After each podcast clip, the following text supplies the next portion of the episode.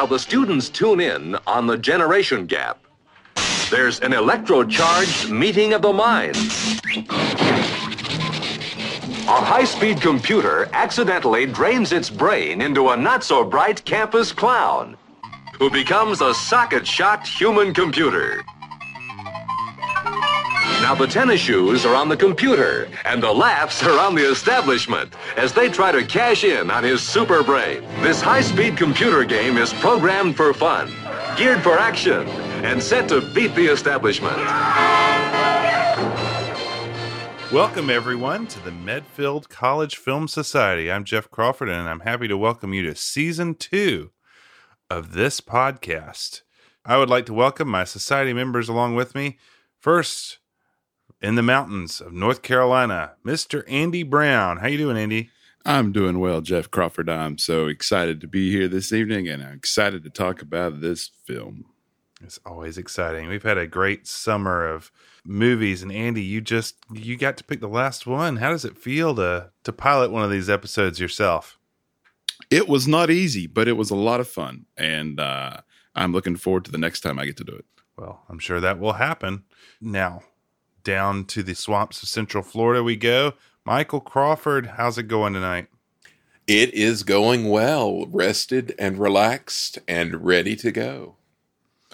And to the Queen City of Charlotte, North Carolina, is Mr. Robert McSwain, the founder of our podcast. Robert, how's it going?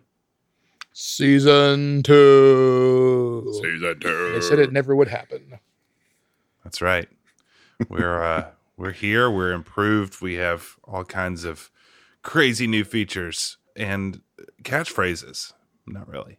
Yeah. But anyway, it, it was a fun summer though to to go into these different movies and kind of different a little change of pace. But I'm I'm glad to be back in the world of the feature film.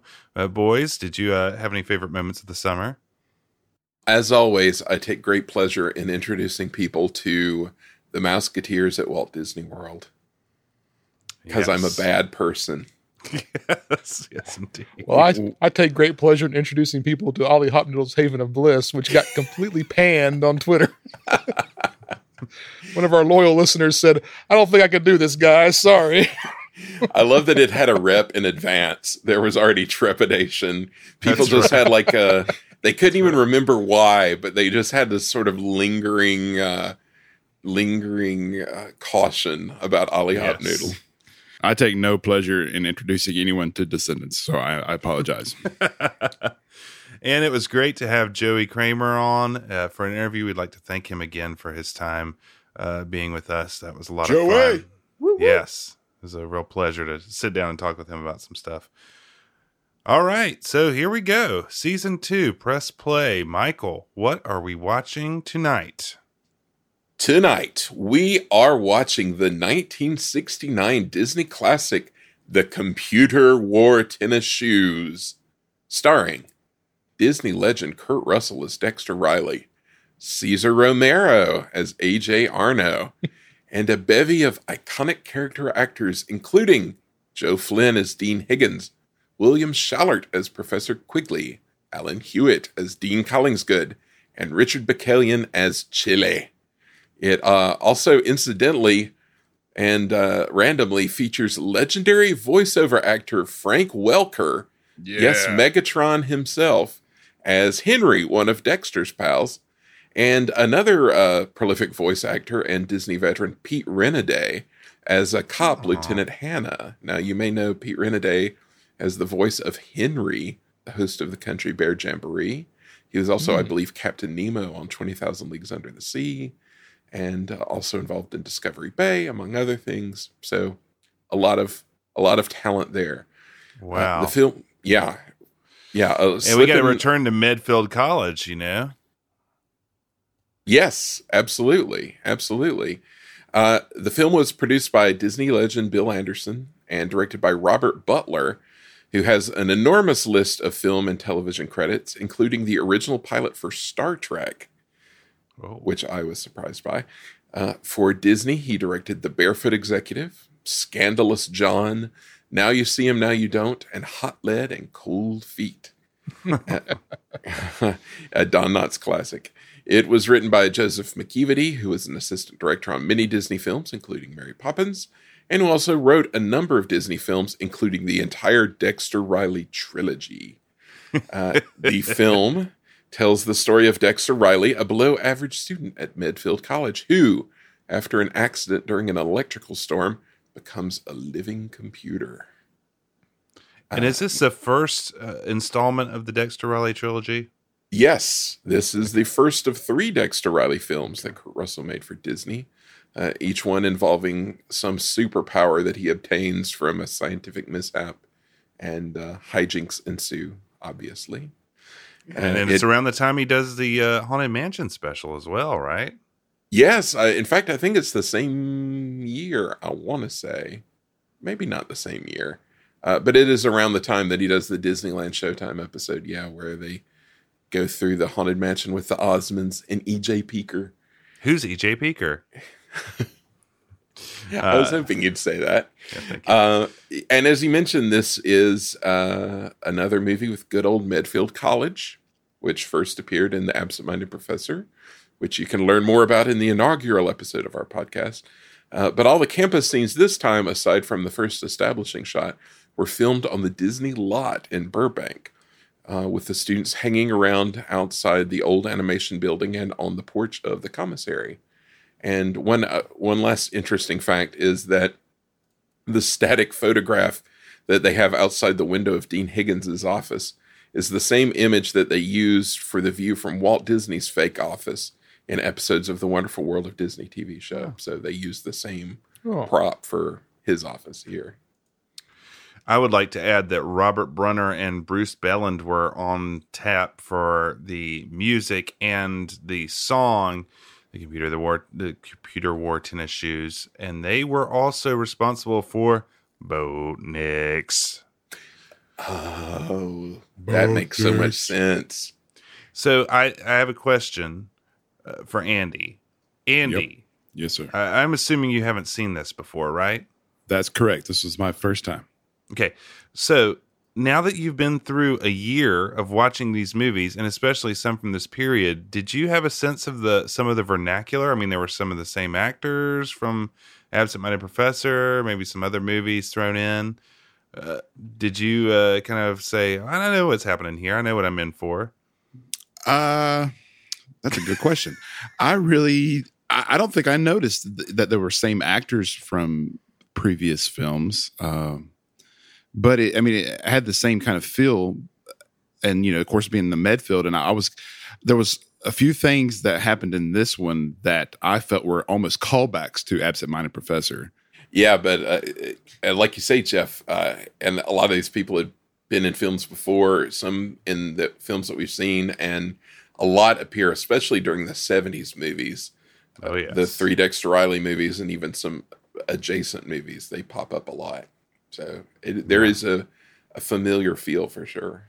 I will say this: it was one of I noticed. You know how I've said this before that I'm a, a big fan of the Andy Griffith Show, and there are a lot of Andy Griffith Show actors in this movie, and so I will bring those up as we get to them. All right. Well, Andy, do you have a, uh, a, a non spoiler reaction to this film that we can get from you? Sure. Um, this, I, I, I was disappointed that there was not more. The, the, the title was misleading. I was when I went into this movie thinking this is going to be like a sports, like a computer sports movie, and so No, to this. simply- Sabermetrics movie. yeah, it was. So the title is very misleading. Uh, just that's a complaint of mine.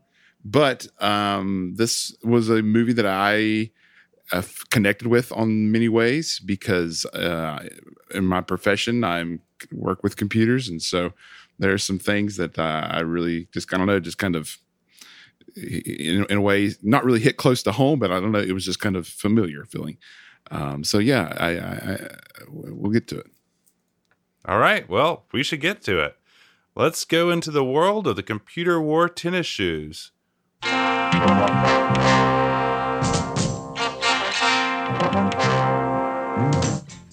Wore tennis shoes and a twinkle in his eye. Never met a groovier dude, an electric kind of guy. A socket shocked and soundly socked him to a real cerebral high. Blowing his mind into the kind that leaves old Einstein wigging out behind. We begin with an incredible song that I can't really do justice, as Jeff mentioned. Uh, never met a groovier dude, an electric kind of guy, blowing his mind into the kind that leaves Einstein wigging out behind. It's a, it's a great song. I think this has to be the uh, most iconic theme song we've had yet of Oh, any yeah. of the films we've watched. It's funny how different it is from Boatniks, but it's the same team. I mean, you know, they're both iconic in their own ways. That's for sure. Yes. Absolutely. they bust out the rhymes on So this. one song. is simplicity and one is is dense, you know. super dense. And again, with the the real six late sixties vibe, he's turning on every chick in town. So it's a little, you know, entendre. And Oh, uh, something I picked up from it was is the graphics. You know, they have a lot Yeah. of squares Punch and things. card, Yeah, yeah. look- exactly. It made me think of the programming, the old programming punch cards used to program computers.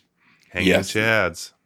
That's right. These Hanging animated credits. Yeah, lots of old computer imagery, uh, which I thought was kind of fun and like the uh, sort of cascading numbers, kind of Matrix style, but Yeah, that's what I said in my notes here. I really want that that punch card as a uh, screensaver.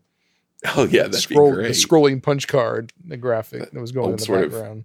IBM numeral font. Uh, anyway, we open in our beloved Medfield College where a board meeting is underway. Professor Quigley wants a new computer, and Dean Higgins is chewing him out about how they can't afford it. He is apparently invested heavily in live frogs for biolab and new Bunsen burners for chemistry class, and there's nothing left for something as extravagant as a computer. It's a luxury they cannot afford.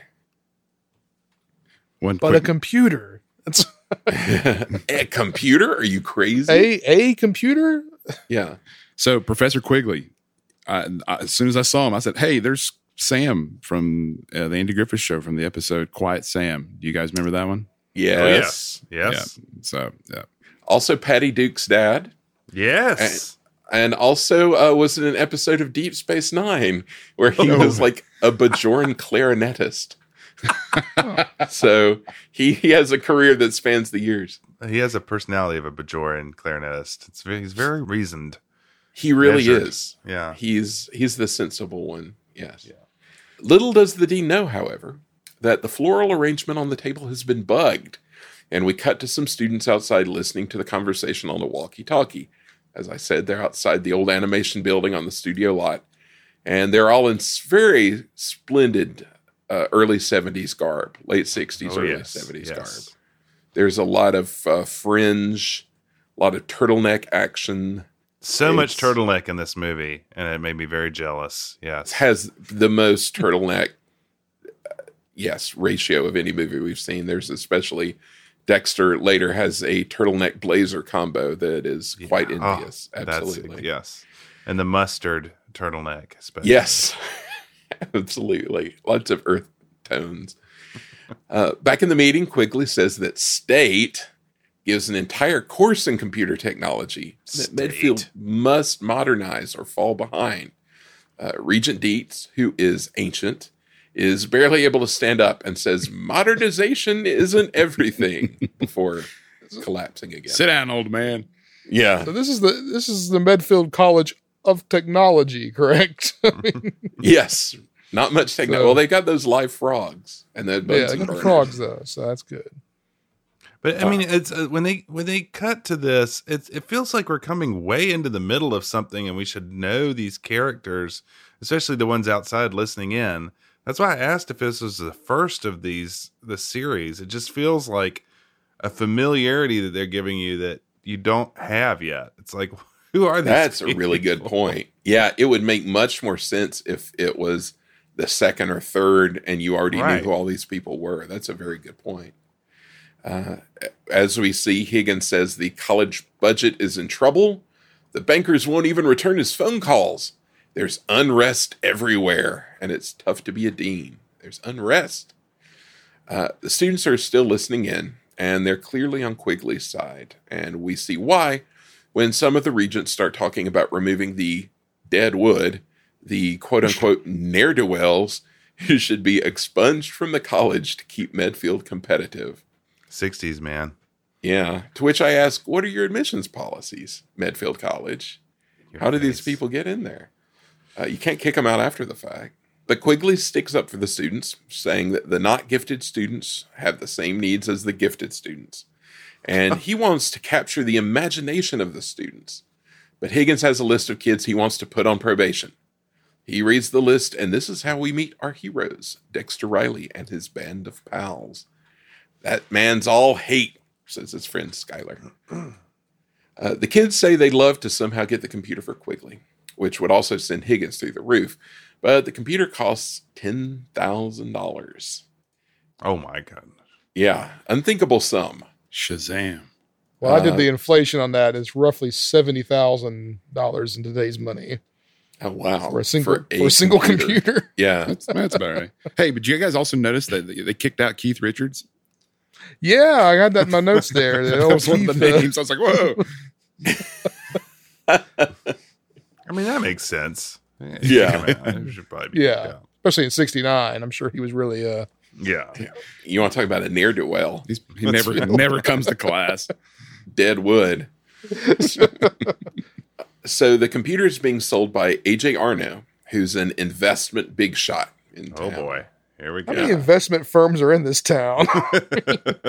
I. Well, this goes back to Absent Minded Professor, where we're wondering how exactly how big is Medfield and how much action is going on around town. Because, like, Alonzo Hawk had all those big bets coming in on the high school basketball game. So, who He knows? was laying the Maybe bets with AJ. AJ. AJ's like the uh, the upper crust kind of uh, yeah. Alonzo Hawk of Medfield. so uh, Dexter says he used to be a janitor at Arno's company, and he thinks they could talk Arno into donating the computer to Medfield outright. Makes sense. Sure. So we cut to Arno's office where Whistler's mother looks on, Which- which is a nice touch. Uh, Arno says he loves Medfield, but he's already giving them 20 grand a year, and he couldn't throw the computer in on top of that. But after a big moment of performative contemplating, he says he likes their spunk. And if he really thinks about it, he might be able to work something out. and I might be wrong, but like he doesn't have anything but Whistler's mother on this on those walls of his office. That's like Yeah. it. It's like Yeah. That was completely suspicious right there. Yeah. Yeah, something's definitely up there. Mid century paneling. Also, I'll say that Arno has like weird uh, Latin American Walt Disney vibes. Yes, yes. Yeah, He's just giving me those Walt vibes throughout. He's, yeah, he's being Walt the vibes. big uh, fluffy businessman with his friends in his office. So after the kids leave, Arno opens a secret door in his office, Batman right. style. right here is where the movie changed for me because the, I'm thinking, you know, this is just, I did not know, first of all, this was a crime related movie at all. And so as soon as Whistler's mother's separated and the song, that little music cue was played, I was like, oh, I was immediately in. I was like, this just went a different direction than my expectations. And so I actually got very excited at this point. I can't read you, Andy, man. I was sitting there watching this going, Andy's gonna think this is so stupid. That's, I've lowered my bars so much. we've, we've probably we've dragged Andy's bar down. it's everything is relative. Uh, incidentally, the director of this movie uh, did direct a bunch of uh, episodes of the Batman TV show. So I wonder if that's where Oh. the uh, hidden elevator came from. But, Yeah. uh, I think uh, in my notes, I put, this just got interesting, is what I wrote down. Yes. Well, clearly there's something going on because the elevator takes Arno down to what is obviously a nefarious counting house for illicit activity. There is a real beauty of a giant computer that the computer tech switches on, and it begins reporting the earnings from all their criminal enterprises. Uh, Arno tells his assistant not to send the promised 20 G's to Medfield, that it's all taken care of. So, back at Medfield, Quigley's computer lab is being filled with a ton of computer equipment. Computers were very complicated and come in lots of parts, apparently. Uh, there's a timely Cold War joke about how Quigley is such a slave driver. If he had been in charge of that Russian five year plan, they would have made it. They uh, also make a joke about how next time they'll do something easy, like hijacking a Cuban airliner. Whoa. Yeah, it's, Whoa. It seemed a little, little, maybe a little too soon, but Easy, Yeah. easy. Oh boy. Really, uh, uh, there are a couple of jokes in this movie that I'm like, man, they're they're uh, they're t- they're topical in this one, man. so that's. I want to add something here. So first of all, this is a. They say this was a third hand. This is a, a hand me down, hand me down computer. Yeah, That, so yeah, okay.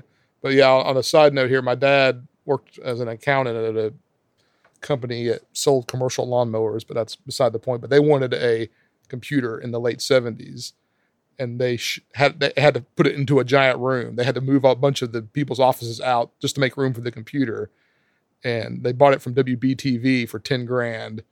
And he said it, it never did anything. It just sort of sat there and whirled and made noise, and everyone was like, oh, "That's our computer."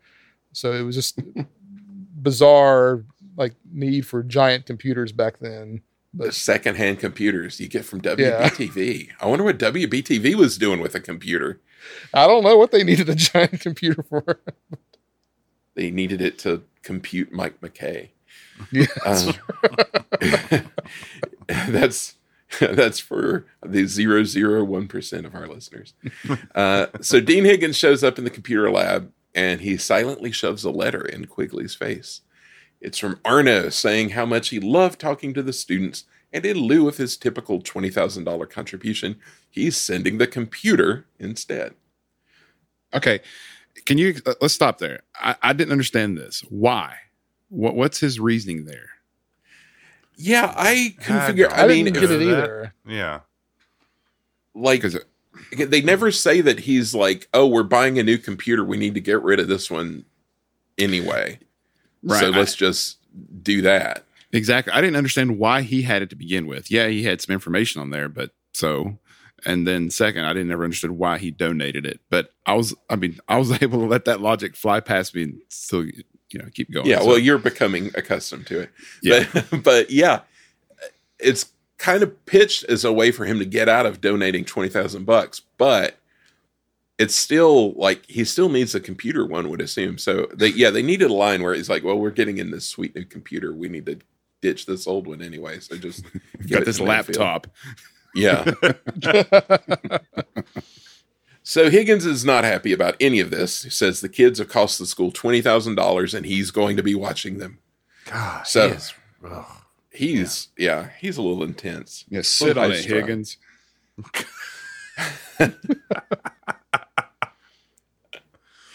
Uh, back in class, Quigley is teaching about computers and talking about how they're an imitation of the human brain, complete with an illustration of how the parts of the computer match the parts of the brain. Oh man, computers are going to replace us, man. They're going to replace us. Well, he set Freaking up an experiment Terminator. to show how they can replace uh, us. Uh, he's programmed a kind of proto nest system that will detect rainfall and, in turn, close the window of a house, open the door to let the cat in, and automatically dial the telephone and play a pre recorded grocery order. A little bit of the if this, then that. Uh. In so many words, yes. Uh, he also conspicuously points out that a big point in favor of the computer is its infallible memory. Mm. Yeah. to yeah. be continued. Uh, before Arno owned the computer, it belonged to the Space Research Center at the Pacific Institute of Technology. And they sent along a tape containing solutions to a series of problems that a spaceship would encounter on a mission to Saturn. I thought that was so random. Doesn't relate to anything No. at all in the movie. I thought, oh, well, we're going to go, you know, he's going to be like a space expert. No, Yep. doesn't come up again. But it, w- another weird thing about this is he says the program was in operation 20 years ago, Yes. which is bizarre because nobody was going to Saturn in 1949. no. It's a simulation. I mean, yeah. Whatever. Yeah, simulating. What would it be like? Let's skip over. Oh, Jupiter. Alan Turing had just invented the, the cal- his calculating machine at that point, and just a few years prior to that. So yeah, they were Uh, so as far as you know, I mean, this is probably covert. You know, good point. That's Yeah. true. It was the uh yeah, the Secret Service uh, Right. building their mission to Saturn post war. anyway, the program goes haywire and starts slamming the door and window from his previous experiment, and it short circuits the computer. Wah, wah. In a flash, Higgins comes on the PA and says that the big state standardized test is coming up the next day. And he hopes that Medfield would do better than the previous year when they came in 36 out of 37 schools in the state. Uh, question Why is college taking standardized tests, for one thing? That was my first question. Yes. Uh, second, it's weird because they kind of have this joke that goes nowhere where he says, We came in 36. And then Dexter's talking to his girlfriend. He's like, Hey, there are only 37 schools in the state. Like, yeah, I wonder who came in last. And there's never, like, I was like, Is that leading to something? No, it's just a weird little joke. Rutland. Yeah. We can, yeah, we hope. Uh, meanwhile, Quigley needs to replace the part of the computer that blew out, but he doesn't have time to make it to the electronics store that day. Uh, Dexter says he'll do it, even though it's a 70 mile drive to the Uh. electronics store. yeah. And it's, uh, I guess there aren't that many around. Uh, Quigley says that Dexter should be studying for the big test, and although Dexter says he knows it all already, Quigley persists. Dexter says that he's up to his ears with it, and the fresh air of the drive will do him good. My man. We cut to later in the car where Dexter has picked up the part. It is pouring the rain, and Dexter has insanely taped up notes and loose leaf paper all over the windows of his car. He's got a pencil hanging from the ceiling by a shoelace and has his textbook up against the steering wheel and is making notes as he drives. Ah, it's a pre don't text, don't drive world. 60s, Yeah. man. You do whatever you want in this course. The rain effect totally looked like a blizzard when I first saw it. Like, it, Yeah, I it was not too. translating very well on on on screen. But continue. Yes, he's uh this was before safety was for everyone. I'm surprised it didn't get a warning for this scene alone. Uh, anyway, it's storming badly when he gets back to Medfield, and rain is coming in through the lab's open window, which is not smart. There are electrical cables everywhere and a high voltage sign, and Dexter Yes. is soaking wet. Brilliantly, he plugs the circuit board he picked up into the computer and, tripping over some cords in a puddle of water, grabs hold of two hanging electrical cables.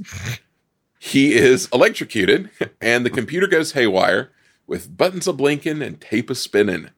He is somehow still alive, but the computer is fried, and he just kind of pieces out of the lab. Why was he going to install the part? Why why was that part of the job?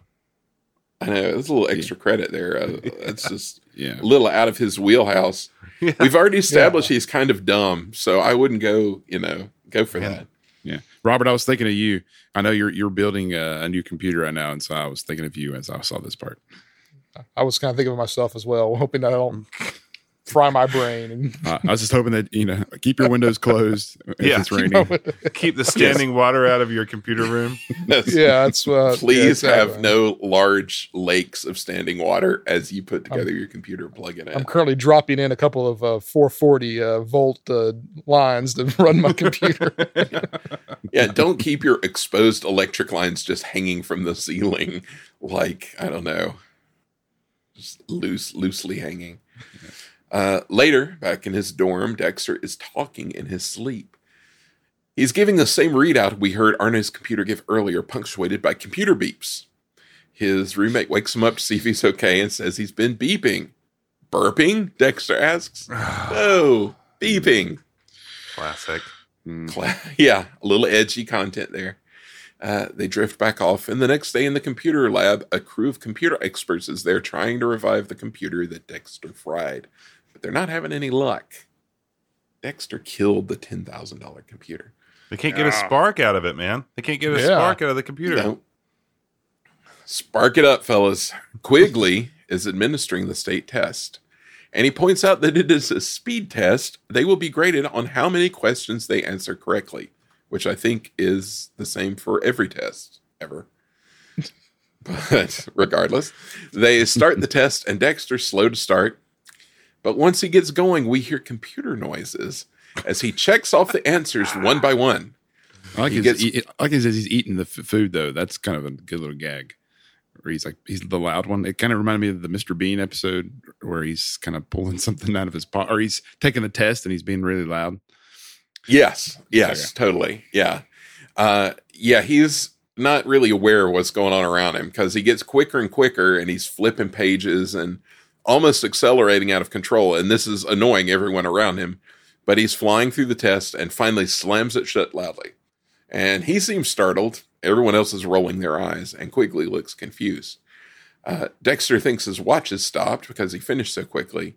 Uh, so he takes it and like bangs it against the table really hard, which I don't, I don't know how that works. It's a sweet watch though, uh, very 1960s uh, chronometer he has. Uh, then he starts trying to finish his girlfriend's test as well uh, because he just can't stop. After she shoos him off, he awkwardly rocks in his chair a little bit, and then, uh, as uh, Andy says, he noisily takes his lunch out of an enormous paper sack and he bites into a sandwich, which for some reason is incredibly crunchy sounding. Yeah, it's a potato chip sandwich. Yeah, clearly he's got like Fritos on there or something because it's it's uh, the foley is completely out of line with the appearance of the sandwich. Uh, finally, he gives up, and we cut away. So we find Higgins and Quigley talking about Dexter. Higgins is convinced that Dexter cheated on the test somehow, but Quigley is sure that something has happened to Dexter to make him pass the test in four and a half minutes without making a mistake. They've spent 20 whole dollars on a doctor to come take a look at Dexter. and the doctor calls them over. Uh, they take turns looking into Dexter's eye, through which they see B roll of various computer banks and flashing buttons. this was a great moment for me Yeah. personally. Yes, yes. That cutaway. Yeah. A quick note: the, the doctor who uh, examines Dexter is uh, that's Orville Monroe.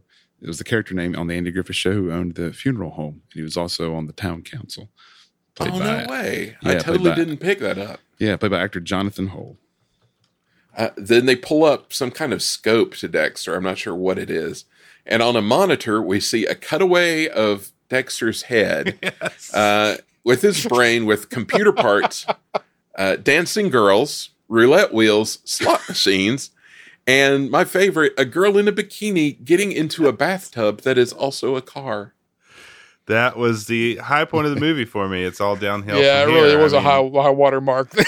it didn't make Absolutely. any that car. sense. I mean, I'm sorry to interrupt the, to uh, ignore the lady, but the car is what is that car? It's like a roadster with like Victorian seats, and it's like a double potted. It's it's something, man. It's it's wild. It's like if Dreamfinder had a car that was also a bathtub. in the '60s. It's like something from The Prisoner. uh, Yes, it is like The doesn't Prisoner. make any sense or Willy. Wonka, maybe. Yeah, I mean, it's, Yeah. yeah. Also Willy Wonka. Yeah. Very Ah. strange. And he like gives a shrug to the guys that are like looking at it, like, eh, I mean, it's it's in my head, can't help it. Yeah. yeah. Would you say that was early pornography on uh, computers? Is that just me? Okay.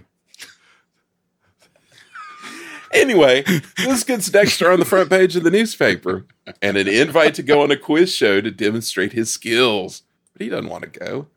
The other students say he has a responsibility to go, no matter how tough it is. Dexter's convinced it just doesn't make sense. And so, with Dexter on his way to the quiz show, we end Act One. What will happen next? Let's find out. So, Dexter's a genius, and he's on to the quiz show. So, I'm, I was a little confused by the quiz show, but anyway, so Dean Higgins is wandering around before the show starts, admiring all the fat cats that have come to the uh, TV studio to witness Dexter's newfound ability. Fat cats like the mayor. Everyone is impressed to see the mayor. Also, Councilman Cooper's there, and Supervisor Straight. And then there's Dean Collingsgood. Yeah, I love. Well, this is Alan Hewitt. He was uh, an absent-minded professor as the uh, military guy who was going to shoot the missiles at the Capitol building. so I'm always where I glad to see him pop guy. up. Okay. Yeah, I kept, every time I saw him, I kept thinking of seven, Yes. six, five. He's got a great voice. There's one I, I I don't know if I have it in here where it is, but there's one point where he says to uh, Dean Higgins, he calls him Eugene. Yeah, like, I've got that. Eugene. Yeah, it's I- so good. So Dean Collins is the quote the dean of the one and only, evidently at the state school. We never find out what state it is. It's just the state school.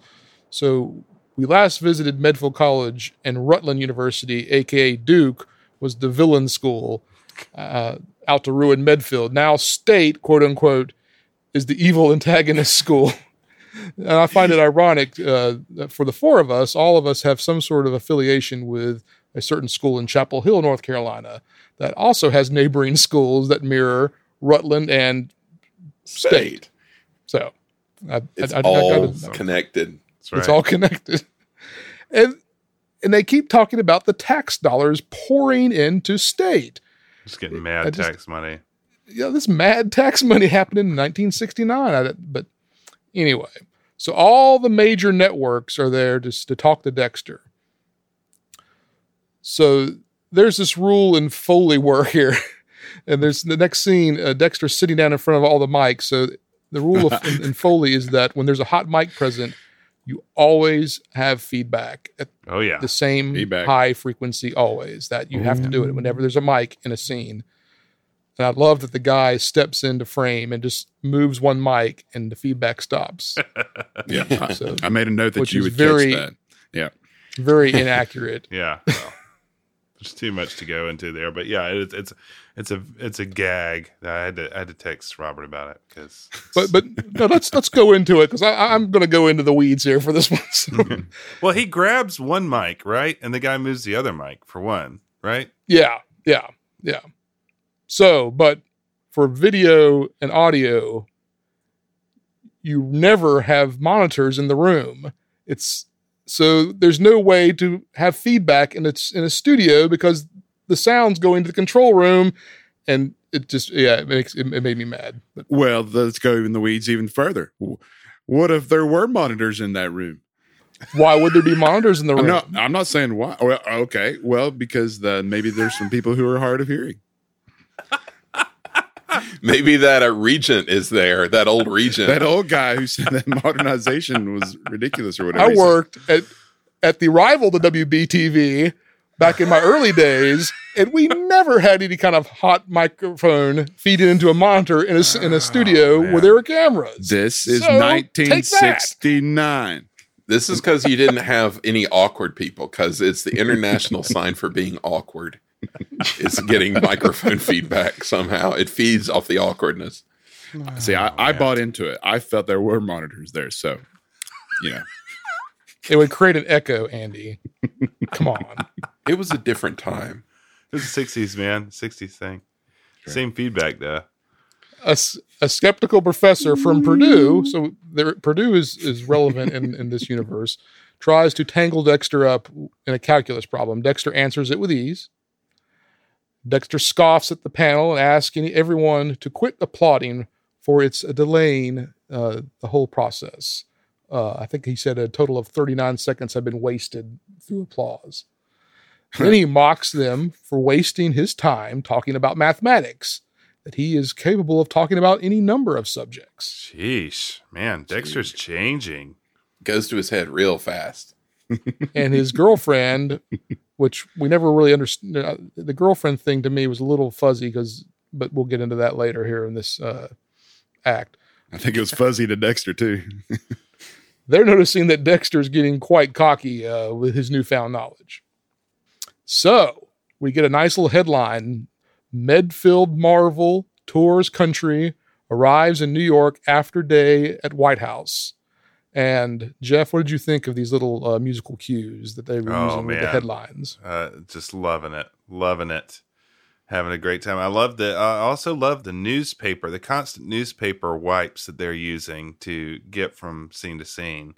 Uh, this is the second time that's happened. Where There were a lot of them. That's yeah, true. Yeah.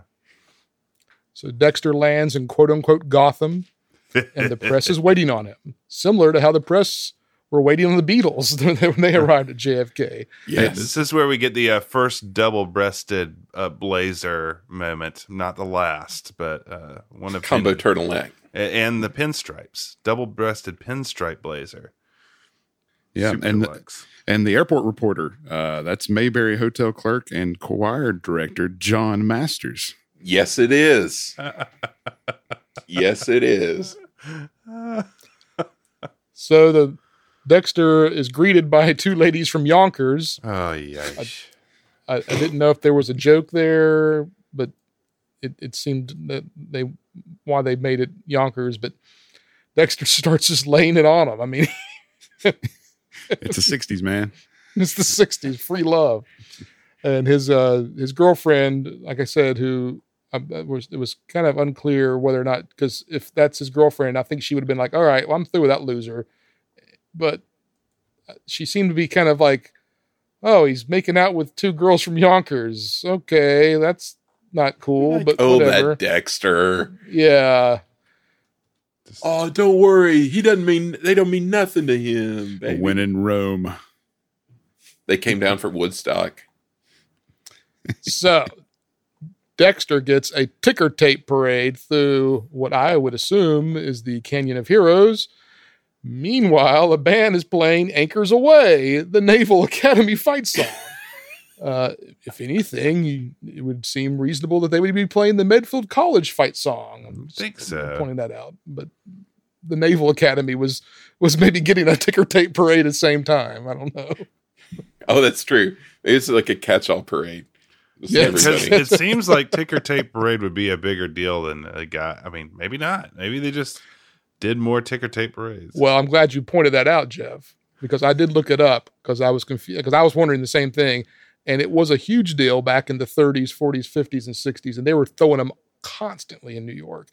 Anytime a head of state was in town, like there was like the the prime minister of you know whatever was huh? got got one, and I didn't like from some country I'd never even heard of in the in the 50s, and uh, like so anytime anybody was in New York, they were throwing parades for him. So maybe TV wasn't hadn't so taken off yet, so things were kind of Yeah. slow.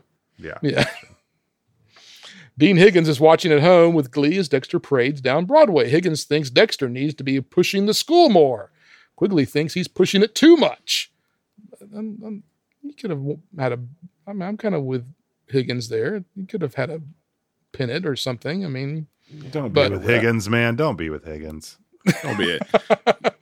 You're Higginite. while. Higgins is uh, patting himself on the back, the Universal Encyclopedia, who happens to sponsor the college knowledge program, shows up to talk to Dean Higgins. How did Dean Higgins get to be in charge? I don't understand this guy. So if I Oh, was on board with him, I'm not anymore because he's yeah. Higgins goes out and is kissing the Universal Encyclopedia president's rear end. The college knowledge plot finally makes its first appearance in the movie. Yeah, the college knowledge program is weirdly high stakes, apparently. Oh yeah, Yeah. super intense. Quiz Bowl is a big deal in this universe.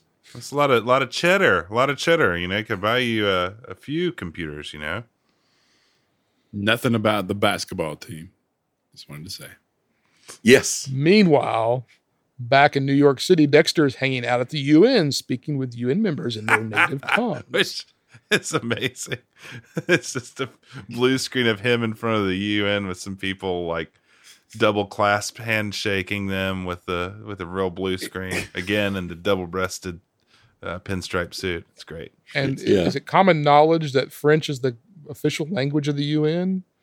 Because I don't think it is. I, I had to go It do is. some digging on that, but I, I thought there were several official languages. But Is is it really? I think it is, or it was at some point. Hmm. I th- yeah, I mean, well, according to my findings, sometime in the 50s, the Security Council voted in like five official languages, Oh, okay. but French was not one of them, I don't think. But it seemed strange that they. So, anyway, If you can't speak French, you can get out. That's right.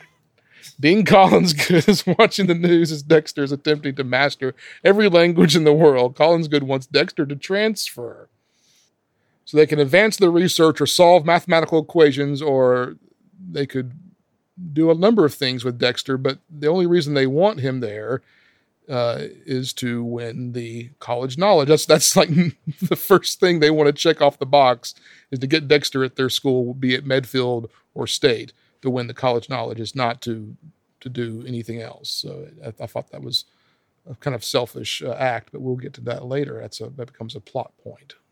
So there's hundred thousand dollars at stake, and Collingsgood sends the football coach sends for the football coach to come in to help quote unquote recruit Dexter because that makes sense. Um, college coach would be able to recruit an academic, right, to come to school. Sure, sure. They love the jokes about the football program. They Yeah. love it. That's always gold.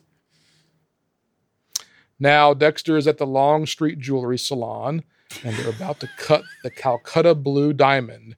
And we get Sidman Van Dyke, aka the band director from Freaky Friday, Yep. doing his shtick. This guy. Yeah. This I'm guy. so excited. Mouth popping guy. Yep. See, I was ready for the pop this time because you told me, Michael, that this guy always did the pop. So I was ready. Always got to have that pop, man. I'm so excited. I think he's in a Herbie. move. He's in a Herbie too. So uh, we'll we may see him again someday. So they're doing lots of cuts back and forth in, uh, in this whole sequence between Dexter on his tour and Collingsgood and Higgins watching the tour unfold on TV. Higgins is watching the diamond cutting on TV and patting himself on the back again because they're going to win the college knowledge tournament with Dexter on board. Quigley informs him that Dexter, in fact, has not enrolled in the next quarter. So there's trouble afoot. Where is Dexter going to end up? Is he going to go to state? Is he going to go to Medfield or is he going to go out on his own? Mm. Is this when mm. Higgins is like eating like roast beef or something? He's got like a TV dinner or something in front of the TV. it's kind of gross. Dexter tells the diamond cutter that he's about to mess up the diamond and cut the wrong angle. The diamond man. cutter scoffs at him and tells him to, you know, he motions for him to leave and makes a, a, a swishing sound with his, because that's, I guess this, that's the actor's whole shtick is to make noises with his mouth. It's bizarre.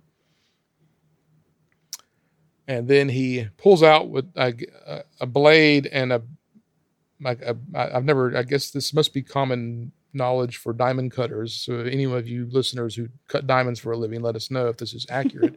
he hit it with like a, uh, looked like a bottle or something. I mean, and it shatters into a thousand pieces. Uh, I mean, he who knew turned- there was such a difference between uh, cuts? You know, that's a pretty, Yeah. pretty big difference. I like how he's got his like little diagram of like where he's gonna cut and everything, like a little blueprint. This makes me nervous. This scene like makes me like. I remember as a kid, it always made me like really nervous because they build it up as like what's gonna happen. I wonder who's the world's most foremost diamond jewelry cutter now. I don't know. Just made me oh, wonder know. that. It's like oh, that was a big deal. I mean, they Is made it a big deal. computer? Maybe we can. s- Yeah, Yeah, it's a it could be. computer, ten thousand dollar computer. Maybe we can interview them. Yeah, let's find that guy or gal. we get an we get another headline transition with another great music cue. This time the headline reads Dexter Riley visits Cape Kennedy, last stop on national tour. Dexter is on the phone with AJ as the Saturn V is launching. The footage of the Saturn V is quite breathtaking, I'll admit. Uh, Oh, yeah. Dexter arrives back at Medfield, and Annie is there to meet with him, and he blows her off and his friends. They confront him, and Annie wants to go to the lake with him, but he's just too busy. Dexter's changed, man. Point out that the plane that he arrives on is Walt Disney's personal plane. Oh, uh, that he used to scout out the Florida property when they were going to buy all the land for Disney World. Not and uh, so they just had that plane at hand. There was also a weird extra in this scene that I was strangely drawn to. There was in the gang of friends, there's this girl that we never see again, I don't think, with like really long, straight, like black hair. She's wearing like a black trench coat, like leather trench yes. coat, and these little round, like dark purple glasses and I don't know who she is. She's like this goth spy that wandered into the background in in California in her long leather trench coat. It's really I don't know. She really stood out to me. Somebody from State. Maybe so. Yeah. be, yeah. It's like like three little kids like on each other's shoulders in like a long trench coat from State. I gotta get back and watch that scene. Yeah, she's in there. Dexter goes to the track with AJ and is betting on the ponies now, looking at things like weight, distance, past performance. He can pick the winner every time. Seems easy. enough. Analytics, man. Yeah, Yep. doing the Moneyball. sabermetrics on them horses. AJ's goon is not buying it, but he places the bet on Market Doodle to win. A Little continuity error here. The horse race uh, begins, and the horse numbers keep changing color from black to white. Uh, so there were several uh, cuts between an actual horse race they used. Uh, number eight, Market plaid. Doodle. Uh, I was gonna say, why did Dexter go to the track with Arno? That is a good question. I didn't quite understand that either. Other than Arno, Yeah, he used saw- to work for him, you know. Yeah, you just I used to invited work him for him and saw. is that what it- It's a typical good time with your old boss who donated a Yeah. computer to your college. Go hit up the horse races. I guess so. Yeah. Okay. Have a have a sub, have a hoagie. Get a hoagie. Get you a sandwich. He was really he was really digging into that hoagie while the while the race was going on. Yeah. Kurt Russell's quite an eater. So Market Doodle takes the race on a come from behind victory. Dexter sits confidently eating his hoagie. Never a doubt in his mind who was going to win because he used his analytics to figure it out. AJ's goon takes Dexter out for pizza to pay him back for winning $28,000 at the track. Man, but wait, what about this pizza restaurant? I got so much to say about Garibaldi's. Yeah. but uh, shouldn't uh, I feel like the Dexter maybe got shortchanged here instead of maybe getting a free pizza dinner. He should have at least gotten a percentage of the twenty eight thousand he won, or maybe a Well- handsome tip or something from. Like having your goon take somebody out for pizza is not like a real reward. Like here, you get to go have pizza with my like greasy goon. Enjoy. As Dexter leaves for, how do you pronounce the name of the restaurant? Garibaldi's. Yes. Higgins and Collingsgood show up to fight over Dexter. A side note, I felt I didn't. I'll I'll ask Michael for confirmation, but it looked like in the background the, the uh, of the street there, it looked like the Hawk Mansion in the in the background. Yeah, this is the residential street at the studio. Got Ned Brainerd's house. Got uh, uh, Betsy's house. All all that stuff is on on here. But I'll say that first, Garibaldi's is an awfully swank place to go for pizza. Yes. Oh man. As in that there's valet parking and like chandeliers and stuff. Also, you go in and immediately there's an enormous room of gambling. Great. kind of behind a curtain, but not really. But clearly, this is not like a secret because everyone in town is there. There's valet parking for the gambling place, and it's just kind of wide open. It's like the Cantabite uh, pizza parlor. yes, it is. Dexter pulls up in a 1969 Mustang Mach 1. Higgins rolls in with a VW Karmann Ghia, Nice. and he has to have a bungee cord holding his door shut. And Collingsgood shows up in what appears to be a 69 Lincoln Continental because of all the state money. As Michael points out, this is no regular pizza joint. This is a gambling establishment uh, with an enormous gambling back room. but it's not really even the back room. It's kind of like the main room. And I'm thinking at this point, I'm like, what are Medfield's like vice laws? Because we've got horse racing, we've got this huge gambling thing. And uh, at first, I'm thinking like this is a legal establishment. I'm like, what's going on in Medfield, man? Higgins and Collingsgood roll in, realize that it's a gambling joint, and immediately a raid takes place. and they all get arrested with Dexter and AJ's goons. This cop that comes in, I don't know what was up with him, but he sounded like he was drunk.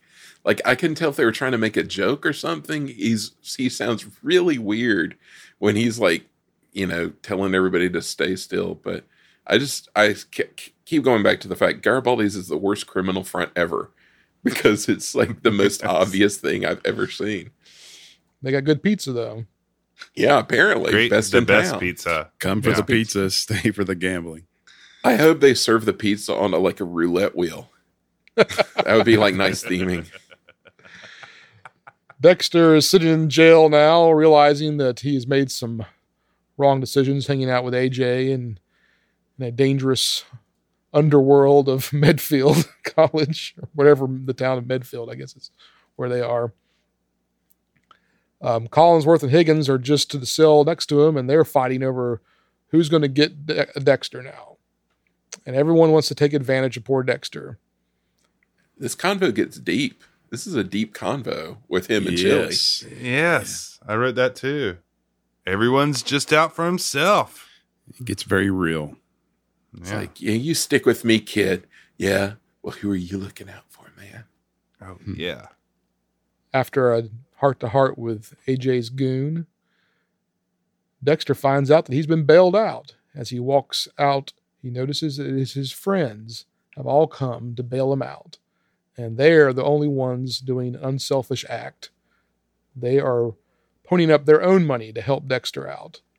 He realizes who really cares for him, and he decides to join the college knowledge team with his friends. And that wraps up what I believe was Act Two.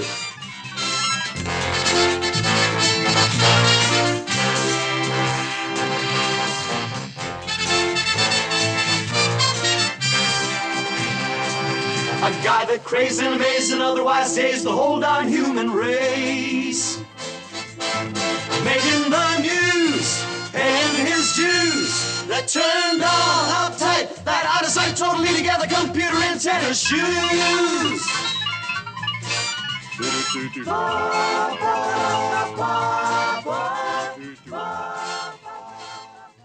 Yeah, there's a we got a debate about this. There's some controversy here, uh, listeners, because yeah, as you know, we split the, these movies up into acts, and um, uh, and we're doing this episode a little different. You may notice where one of us is kind of taking each each act, and so uh, it was my privilege to get to do the the third act. And uh, when when I saw where the guys where Robert ended, I was like, I don't feel like this is the, the end of Act Two. Uh, I feel like that still keeps going, but um, we can have that argument, or we can uh, you know just kind of see where it goes. What do you guys think? I don't know. We'll have to see. You you got to make your case as Oh, as you that's go. Okay, well, all right, okay. I will. Let's do it. Let's get into where Robert thinks Act Three should start. Act Three, according to Robert, starts with Dexter just a reading encyclopedias like nobody's business as his friends time him. A strange alarm uh, lets them know that someone's there. What? What was that? It's a fire I don't engine know. siren. Yeah. But like a big siren on the wall for the doorbell. I love all the decor in like they're not in a dorm, they're all like living in like a house. And it's got like super 60s decoration everywhere. They got like a Jefferson airplane poster, Yeah, I which I thought was that. really far out for man. yeah, Yeah. really swinging joint. Yeah, so that alarm goes off, and it's Professor Quigley who just stops by and uh, says he needs three more students for the college knowledge panel. And the dean has already given his own suggestions for great candidates, but Dexter suggests three of his own friends. In order to keep Dexter happy and prevent him from leaving Medfield, Dexter's friends join him as they, the Medfield Lions, have they always been the Lions? This was the first I had heard of it because I don't think they mentioned it in Absent Minded Professor. So Okay. yeah, this was a first. Yeah, and there's definitely a color scheme change uh, that goes on, but Yes, definitely. Okay, yeah. So the Medfield Lions are taking on the Lockhurst Bulldogs. And Dexter says it doesn't look good for him to keep answering all the questions, so he tries to get his teammates to answer using information that he provides. However, they just get confused, and Dexter says that that's the last time he'll do that as we see the newspaper headlines showing Medfield winning and moving on to face Patterson College in the quarterfinals. Now let's fast forward to that match, and Dexter identifies some fine art paintings and one particular one is a nude descending a staircase, and, and which, and to which one of his friends says that it would never make Playboy. Goodness. I couldn't believe that. I couldn't believe that joke. it's happening. Yeah. Yeah. Man, they're getting those- edgy after Walt's gone, man. Yeah, truly, truly. So then here comes Dean Collingsgood, and he tells Dean Higgins that Dexter should withdraw because he's an intellectual freak and it's not fair. Especially since it's clear his teammates aren't too bright. Dean Higgins dismisses this request and uses it as a chance to kind of poke at his rival.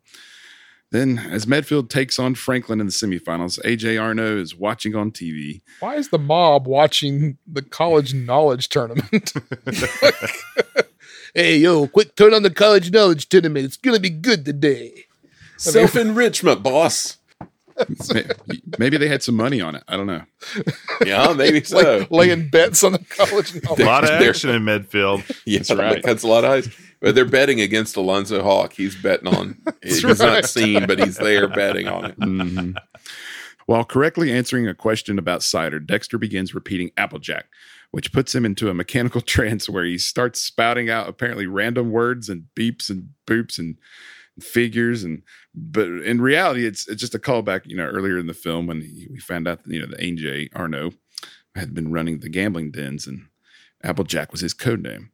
So Dexter got triggered with the Applejack term and is now spouting out all this private information while on television. Arno, of course, freaks out. And uh and I think he's he's getting tailored, isn't he? Yeah. Yes. He's getting Yeah, a tailored new suit. Yeah. Yeah. Nice tailored suit. Nice little ta- as his op and as soon as he notices he has his operation shut down and says they need to put that kid on ice. Oh yeah, So, yeah. got that again. So now we know this guy is tough. And he instructs his right hand man, Chili Walsh, to kidnap Dexter. Chile. and Chili. Then later that evening, Chili catches up to Dexter, who's you know they're friends and they're buddies, but now he he kind of has kind of, he's a bit tougher with them, and uh, he says, uh, yeah, "Dexter, you need it. You're coming with me." And but Dexter was on his way to Annie's, and anyways, Chili takes Dexter to this house in a remote location. Now Annie, who for some reason reminds me of Liv Tyler in um, that thing you do. Uh, yes. and, and she has about perfect. the same acting, same about same acting range uh, as Liv Tyler. Sorry, Liv. Zing. Uh, yeah, uh, the others, her and the others report Dexter missing to the police. Dean Higgins is convinced that Dexter has been kidnapped by Collingsgood, who's quickly dismissed by Lieutenant Hannah. All that After- taxpayer money, man. Just dismisses it. Afterwards, we see Pete and Annie analyzing a recording of Dexter talking so strangely. Pete and Annie quite easily conclude Yes. that, that it's because the information in the computer is now in Dexter's brain. I mean, that was quite a jump to get to. Very Yeah. They're like Applejack, AJ, AJ Arno. nailed Yeah. it. I want to also back up. They have a recording of him reading the Applejack line on a reel to reel recorder. Yeah. So Yeah. Was, It must have was just somebody taped it off a TV. just happening to be taping the live television? Get the audio from that just a- in on a- case. Get the audio. Hey, Jeff and I used to hold up our tape recorder to the TV It's and true. tape stuff. It's true. The Well, TV. there you go. Somebody probably held up a recorder to a monitor in the studio and recorded it that way. Probably so. That's how you get the really pure audio. That's Yeah, right. yeah, Nice source. clean up. yeah, and, and old Pete comes on strong here. He like factors in just all of a sudden it's just Pete time. I said it's like the uh, young Lucius Malfoy Chronicles. Yes. yes. Yes. Yes, it is. Yeah. So they figured out that Applejack stands for AJ Arno. Easy, and there's a good easy. gag. Yeah. And there's a good gag here with Schuyler who walks up to them and says hi, but is just completely ignored until Pete tells him to take the tapes to the police and explains the whole situation to him. And then so Schuyler goes to the police station, and as the lieutenant listens to the tape, and he Schuyler tries to explain to him, and both the lieutenant and his partner just don't seem convinced as uh, as the other folks. I love uh, at the end of the scene when Schuyler leaves, one of the cops says, You ever seen anything like that before? like, nope. Uh, It seems like uh, I, I found it yeah weird that they're being so dismissive of the uh, a that Dexter's missing. He's mopping the floor in the college knowledge tournament and goes missing. So every school in the tournament ought to be a suspect at this point. And they're like, nah, it, you know, it can't be the mob boss. I mean, he wouldn't be tied up in any of this. Yeah, I, just- Yeah. I thought they, yeah, they, but There, Oh. there isn't a list of usual suspects for a quiz bowl kidnapping, apparently. and also, so again, I mentioned him before, but Pete Renaday here as the detective is weird to see uh, Henry the Bear from Country Bears. Yes. uh, doing detective work. Very good. So Pete and Annie follow one of Arno's goon, happens to be Chili again, to the house where Dexter's being held. They sneak around the lookout and see Dexter picking winning horses from the newspaper and, and another goon's calling the bets in, all while eating from a large bucket of fried chicken. Yes. I love Uh, this this bucket of chicken with like wood grain Yeah. on the side is so good. Now I was curious why he, I, didn't, I didn't understand that until I, I rewatched this scene the second time, and he says now the only reason that Dexter's helping out and and and helping him out with the bets and stuff is because if he doesn't pick the winning horses, then he doesn't eat. And so I was like, okay. I remember being hungry a lot in college. I, I'd go along with that. Yeah, oh, yeah. There were yeah things I would have done in college for a bucket of chicken would Yeah, yeah Things I do involve criminal bucket of chicken. I was enterprises. say for sure. in college.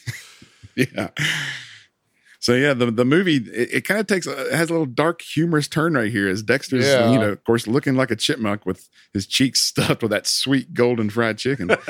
oh, he overhears the uh, the henchmen talking about how they're supposed to kill him and send them to the bottom casual of the about it too. I mean, Yeah, but then they're like, oh, we'll just go fishing afterwards. Yeah, but he's like, "Is it in se- uh, We're not in season yet." And you're like, "Ah, we'll risk it." Yeah, they're worried about yeah. One's worried about getting caught by the game warden after they just dump off a body. Yeah, I we're here to dump off a body and do some fishing.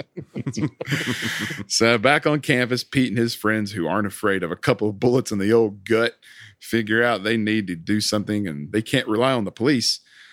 Pete tells Henry and Miles that they still have to show up to the college knowledge panel to represent the team. Now, here, that to me is where Act Two should have ended because now you've got Dexter is missing.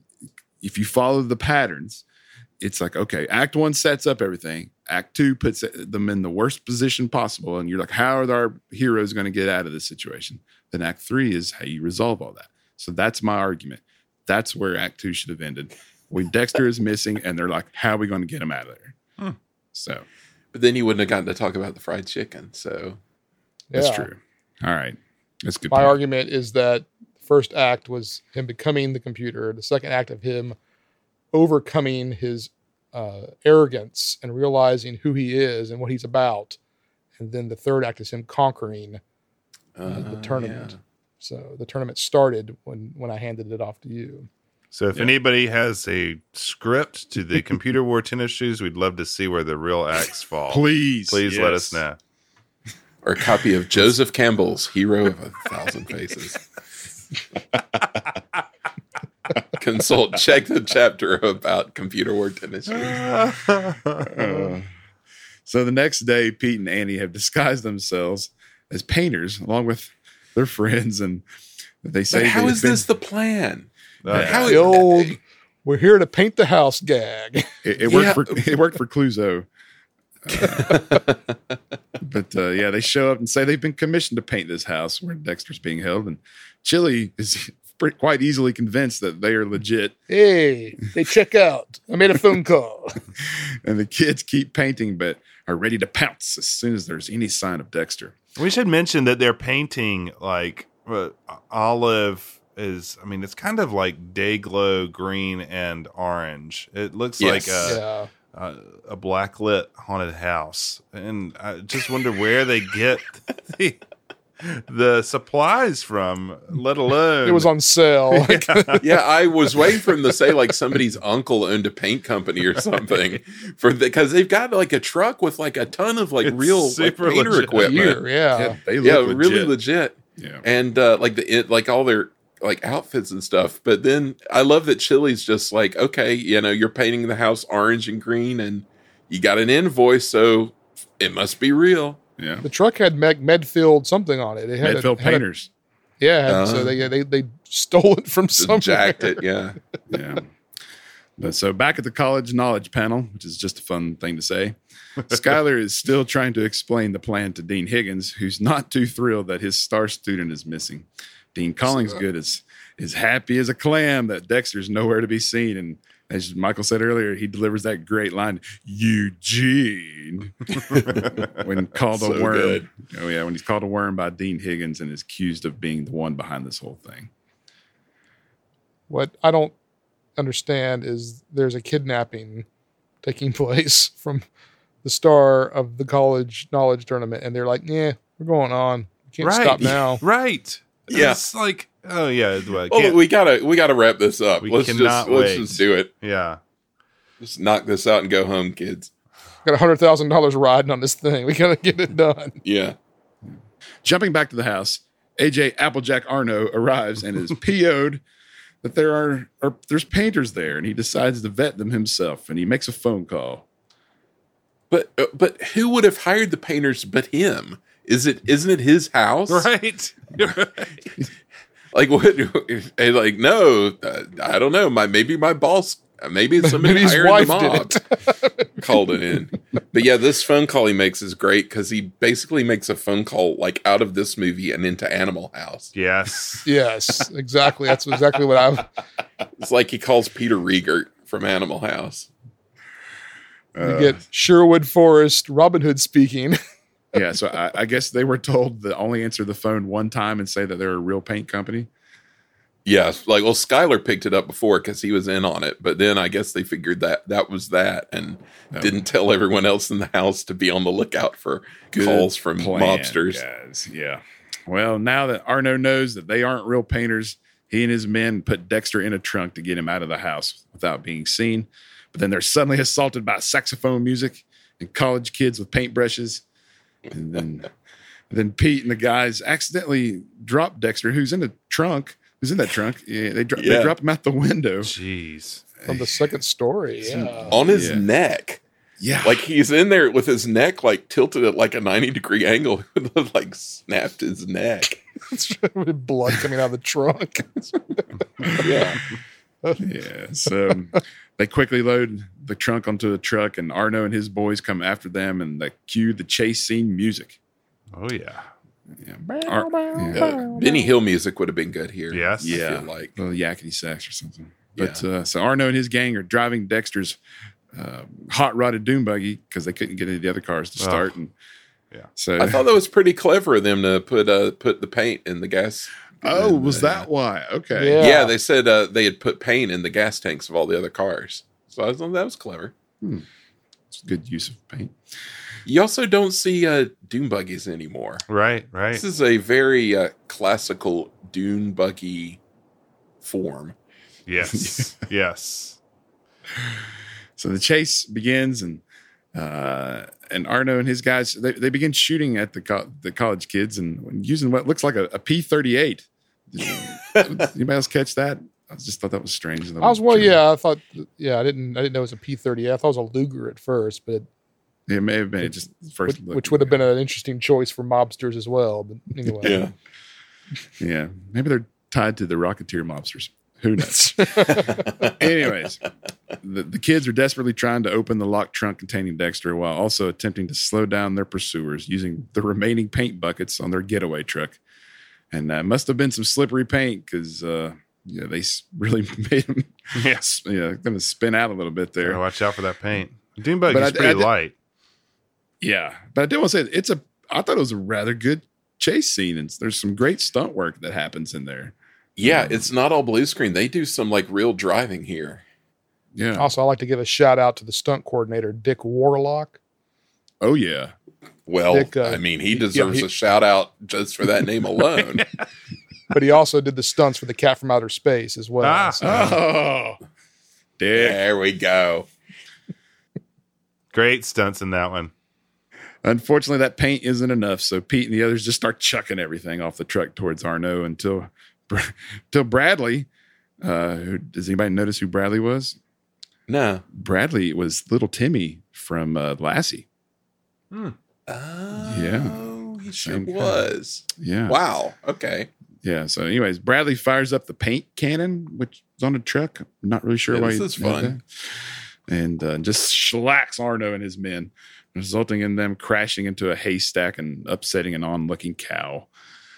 Um, and soon thereafter, the police realize that Schuyler was telling the truth, and they go to arrest Arno. So now the pressure. There's a great really- line there with the cow, though. I thought with uh, with AJ because the cow, he looks up at the cow and goes, "Yeah, shut up." Yeah. I, Oh, I, I that have to admit good. that I was expecting, you know, I, I guess just because it's Cesar Romero, you know, I was kind of for some reason thinking there's going to be like a little bit of a Joker thing with the paint kind of getting on his face. And, I don't know. That They got him with that red all Yeah, over. yeah, Yeah. So, but anyways, now the pressure's really heating up on that Dexterless Medfield Lions back at the College Knowledge Tournament as Springfield State, led by young Ed Begley Jr., is, Yes. is up 45 to nothing with time running out. Um, the Medfield Painters getaway truck soon arrives at the tournament with Dexter, but uh, he's showing signs of something being wrong. And before they can get Dexter ready to participate, Springfield State is now up 115 to 20. So in that time I period, wonder I about mean, those 20 points. Yeah, I really wonder. Good job, guys. They got one answer probably right. Uh, I wonder which one it was. So, anyways, the competition continues now with Dexter, and he returns to form, answering the questions correctly, but something is clearly wrong with him as he struggles to make complete sentences. Computers, No. man, they're gonna fail you every time. This whole sequence is maybe uncomfortable for some This reason. is super painful. Like It Oh is. gosh, yeah. he's like like red faced and straining. It is super awkward. The way I would describe Dexter's breakdown would be the kind of like if Porky Pig had a baby with Jodie Foster's character from the movie Nell, and then that progeny was trying to explain what they mm. learned after watching PBS all day. Yeah. Kinda like wow. that. That is a vivid picture you paint, my friend, and, and not far off. Yeah. yeah. So, anywho, Dexter is uh, eventually has what many consider the greatest comeback in college knowledge history, and puts the Lions in the lead going into the final minutes of the tournament. But uh oh, he finally breaks down completely just as Springfield regains the lead. Bad timing. Then, when all hope is lost, the final question is asked. Oh, by the way, did you guys notice who the moderator was? I recognized him from somewhere, I did but I too, didn't look but it yeah. up. it's Pat Harrington Jr., who was uh, from One Day at a Time, who played Dwayne Schneider, the uh, the Get super guy. out. Yeah, same guy. Crazy. Yeah, uh, I, was, I was like, I know that face. I just couldn't place it. He just wasn't greasy enough. So, when all hope is lost, the final question is asked, and Dexter has returned to his regular human brain self and has nothing left in the tank. But that's when the real hero of the movie, in my opinion, gets his moment. Schuyler knows the correct answer, and, and he rises to the occasion to make Medfield the winning team. And he wins the hundred thousand dollar prize. And you know, it's it's true what they say, guys. Big time players make big time plays. I like how they play this out too, with like him telling Dexter, "It's like, no, you know this. I've told it to you like a million times." And he's like, "Wait, I know this." And I love when he stands up. He's like, "I know this." The guy's like, "Well, sit down and tell us." But I, I'm a little serious about the, the actual hero of the movie. I mean, Schuyler's the one that takes the tapes to uh, the police and tries to explain everything. And then he's also the one that helps them. He answers the phone when Chili's trying to vet the Yeah. painters. And then, you know, he comes through here. I mean, he is the, uh, what's, he's the norm of Avatar. He- Norm. He's, the, he's the norm of this movie here. Without him, everything would have fallen apart. true. That is a very true. good point. Yeah. Yeah. Say it was well, not so fast. As Medfield celebrates their victory, a paint covered AJ Arno and his men arrive to get those pesky kids. Dexter and the others speed off, and before Arno and his crew can get to them, and the, you know, then we have a crash head first into the pursuing police by Arno and his guys. And Classic Medfield situation here. Yeah, that is a classic Medfield gag for sure. Yeah, I really wish that they had the same cop from uh, Absent Minded Professor would have been With added- his coffee. Yeah, his coffee would have been added a nice little nod there. yeah, Disney sure does like their car crashes. I mean, Freaky Friday's got car crashes. It's true. Boatnik's yeah. got car Yeah. crashes. I mean, It's a good Uh, plot device, man. I guess so. So strangely, even though we see the police surround Arno, it's not exactly clear what happened to him because all he, I mean, he just thinks he's just had a crash and he just proclaims that I have insurance, and that's it. That's all we see of Arno at that point, which I thought was very strange. It is odd. They don't really Sure. tie that one up. Got to wrap it up. Yeah. But anyways, we're now back at the Medfield College meeting room, and Dean Higgins is still complaining about money, even though they just got hundred thousand dollars. Tax money, man. Yeah, Professor Quigley, who's not satisfied with just recently getting an expensive computer, is now wanting an electroheliospectrograph. Jeez. Spectrogram. What's that going to do? Yeah. And Dexter and the gang continue to listen in again via that discreetly placed walkie talkie. And they're disappointed when Higgins suggests spending the prize money on upgraded plumbing. and then finally, Annie tells Dexter if if they do get an electroheliospectrograph, that he shouldn't fool around with it. And there's laughs all around, and the movie is complete.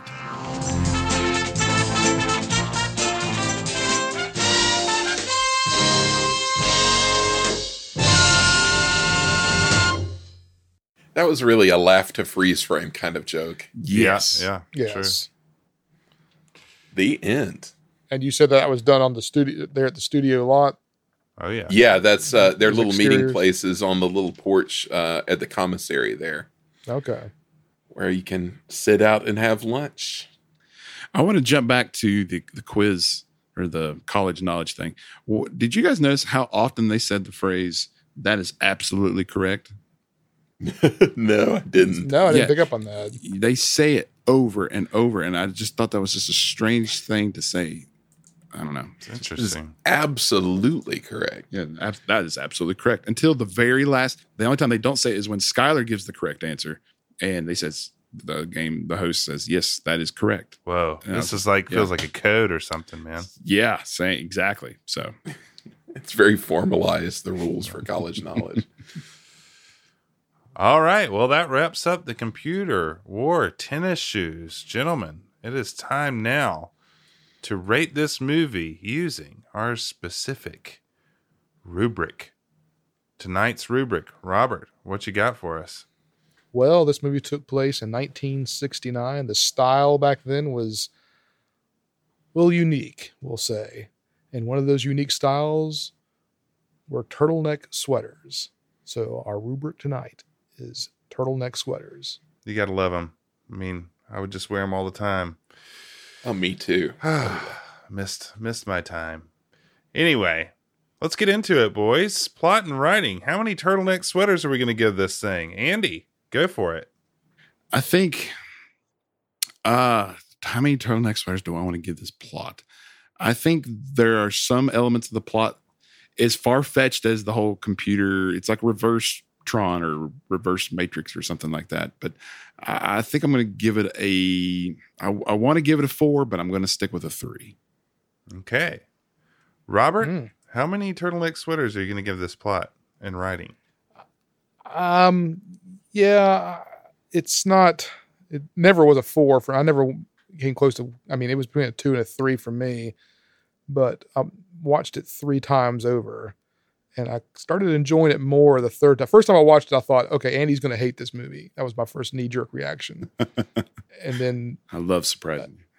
you. and then uh, but i'm gonna go ahead and give it a three as well I, it wasn't quite as bad for a two but uh, not certainly never was in, a, in the consideration for a four for me so It was never a four for for Robert. Uh, I'll go next, and I will give it a two because just cause. Michael, I'll give it a three. Find it uh, middle of the roadie, and although there were a couple of like weird things that made me laugh, so uh, that's always good in my book. That's really strange. I'm really surprised by these. I'm surprised that I enjoyed.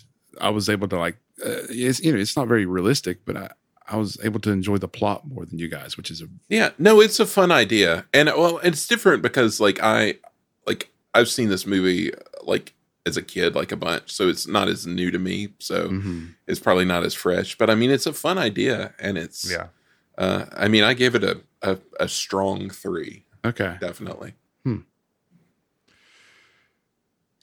it's like a it's like Freaky Friday kind of situation here going on. Uh, casting and acting, we're combining these two now. So uh, I think we'll start with Michael here. Well, uh, as as Jeff, we decided to combine these two, but as Jeff said before we started, it this is one of those movies where it's almost two different things. Uh, I find the casting a lot more strong than the acting, um, especially among the students. Ah, that may be a little unfair. Uh, they're all they're all pretty good. There are just a couple of weak links. His girlfriend isn't doesn't really, you know, make much of an impression. But uh, you know, there's so many great character actors in this that it's always fun to see them like goofing around. And uh, so I'll give it I'll give it a three as well. I'll piggyback off of that because I agree pretty much with you, and I'll I will go ahead and say that I thought the casting was stronger than the acting. You've got to give credit for the Kurt Russell, you know, like the career he would go on to have, and the way Disney developed him. I think that adds some extra oomph to the to the score, and the Yes. great character actors. Again, I, I thought the acting was a little bit, eh, neither here nor there. So I'll, I'll go three. Robert, Well, I'm I, I- I'm reminded of the great character Michael Scott, who when he had to summon up uh, his acting ability, he quoted as saying, "Kurt Russell, eat your heart out," and um, so Michael Scott felt like Kurt Russell was the the epitome of fine acting. but I gotta disagree with Michael Scott here. Uh, I mean, I thought he was fine. I mean, he did, nothing he did I, I, I cringed at, but I just felt overall the acting was just kind of yeah. Um, it wasn't quite a three. I'm gonna go with a two for the casting and acting. two, uh, and Andy. Well, how many how many turtleneck sweaters would you give this thing? I, I would not give one. I would not give two, but I would give three turtleneck sweaters. All right. Okay. Moving on to production value. I will start this one out and I will give it a two. I think it was fairly low budget. I enjoyed uh, the Disney studio a lot, but the fact that they used that to me kind of showed a low production value. Um, you know, the Disney historian, uh, I liked in, in knowing that that plane was the uh, Walt Disney's plane. All that's great. Uh, the higher higher notes for all the uh the cars you know the the dune buggy and the you know special fantasy car uh, that that gets that gets a point in my book robert how many turtleneck sweaters do you give the production value here I give it a two as well. I really wish they had done some more nods to to Medfield as a you know as a callback to other movies that had used that setting, and they didn't give hardly any besides the name. yeah it felt very Um, disconnected from that the other yeah So I'm with you. I, uh, there there were some some some nods that I liked, but overall it just was it was a two. wasn't wasn't anything to be excited about. uh, michael Yeah, I'll go with two two as well. Uh, I, it, in a lot of ways, it feels like a much smaller film than even the Absent-Minded Professor, uh, which was like really an effects driven film and shot at the college. You know, uh, this had that one like static establishing shot of Medfield, but the rest was on the studio lot, and it really did feel a little more on the budget side. The car chase was good. I mean, that was a little bit of business, uh, but the rest just kind of felt kind of small. So two.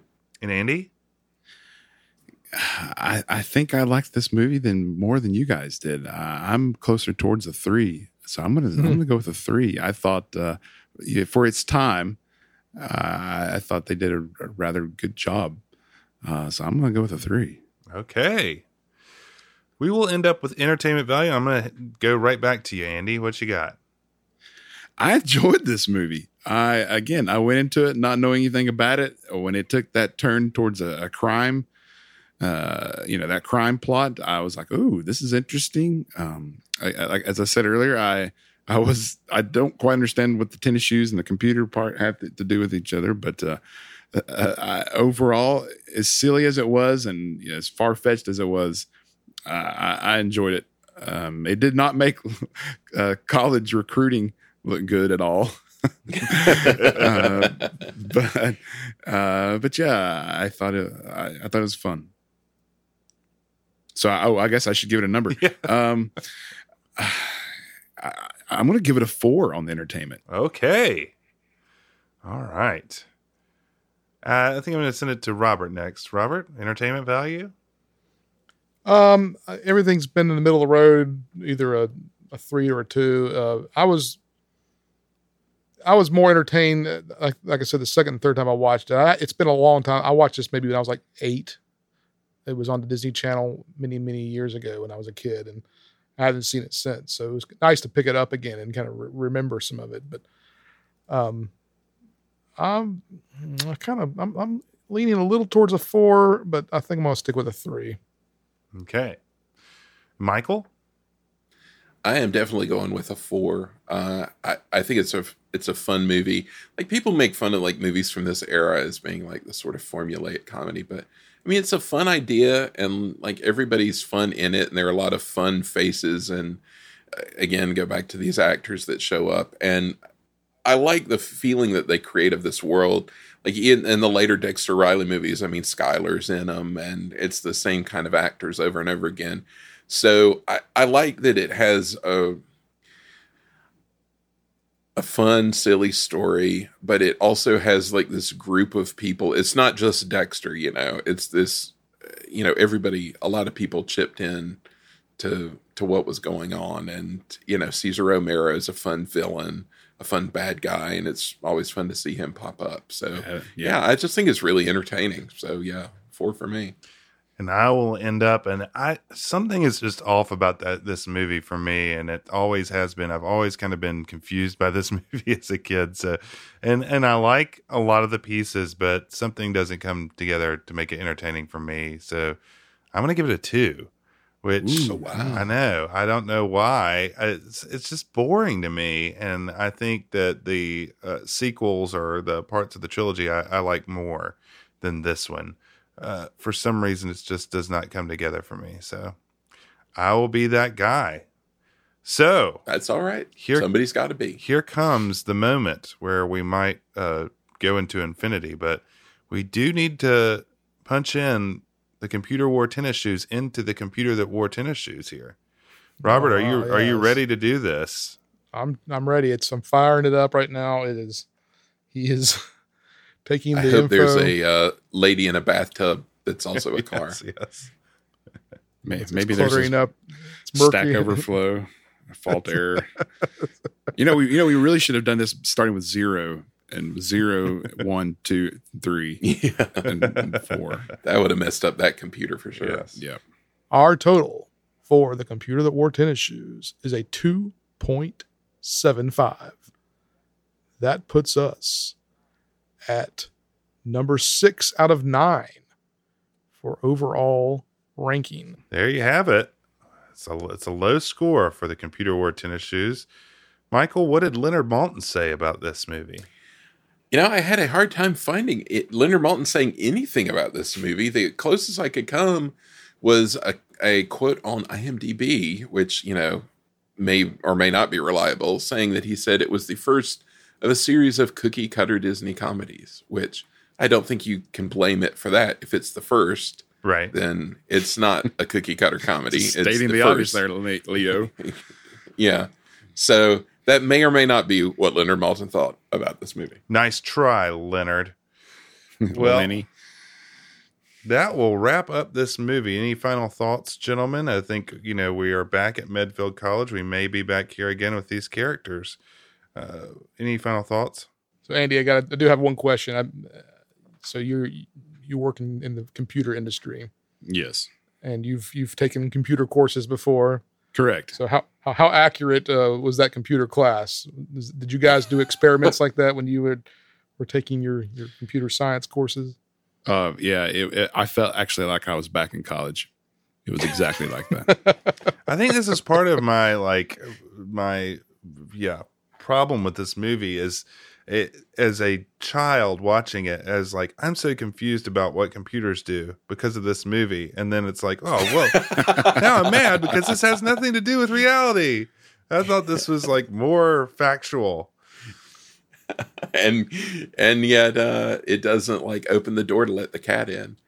I I think a lot of people at Disney were confused about the difference between high school and college. yes. Yeah, there seemed to be some confusions there. Yeah, with the uh, the dean having the PA and that sort of thing. Yeah, their standardized and the tests and their crunchy yeah, of sandwiches. All right, so that's the first episode of season two in the books. We have an exciting one coming up next. We're going to stick with our computer theme. This time, instead of the computer traveling into Kurt Russell's brain, old Jeff Bridges, he's going to travel deep into a mainframe in the Disney classic Tron. I am excited to talk about Tron, boys. Who all has seen Tron? Everybody's seen Tron, right? Yeah, I love have Tron. not seen Tron all the way through. Whoa! Really? What Yes. we watched it together in college. Well, you had to have watched it. No, I didn't. I've I've I've only seen like I mean I've seen it probably it, it all, but I've never seen it. Sat down and watched it from start to finish. I started to watch it from start to finish as a kid when it was on the Wonderful World of Disney. My mom goes, "This is boring," and turned it off. That sounds that sounds right. Yeah. that's, that's on that's on brand. Computers. So yeah, I've never um never seen it from start to finish. So I'm Wow. Well, that's exciting. This will be. I A, remember when you got it, Andy. Yeah, you were real excited, but I, I don't. If, if I watched it, I do not remember it at all when Mm, we watched okay. it in college. If we watched it in college, there's a lot to talk about with Tron, so I'm excited to get into that next month. So stay tuned. Hey, Andy, Yes, sir. what do you think about that new season two graphic design Todd Knaperek cooked up for us? It changed my life when I saw it. Woo! Talk about the computer that, well, I don't know. Anyway, Todd's back for season two. You know, we'd look pretty bland without his dedication and hard work behind the scenes. Hey, don't look bland with your graphics. Get Todd to get you some branding or rebranding. He can do it all branding, rebranding, whatever. If you don't know where to find him, he's at Upwork and bydandgraphics.com. B Y D A N D graphics.com. Todd is going to make you look good season after season. So, from, He's a seasoned professional. yes, he oh. is. Oh. Yes. Yeah. Freeze frame. So, from all of us here at Medfield College Film Society to all of you, we wish you well. As always, we look forward to seeing you next month with Ron. So long, folks. Proud are we of mighty Medfield, alma mater dear. All your sons and daughters hail to thee, Medfield College of Technology. And while we hold your banner high, Ha ha! we shout your praises to the sky, rock, rock. For proud are we of mighty Medfield, loyally we cheer. Medfield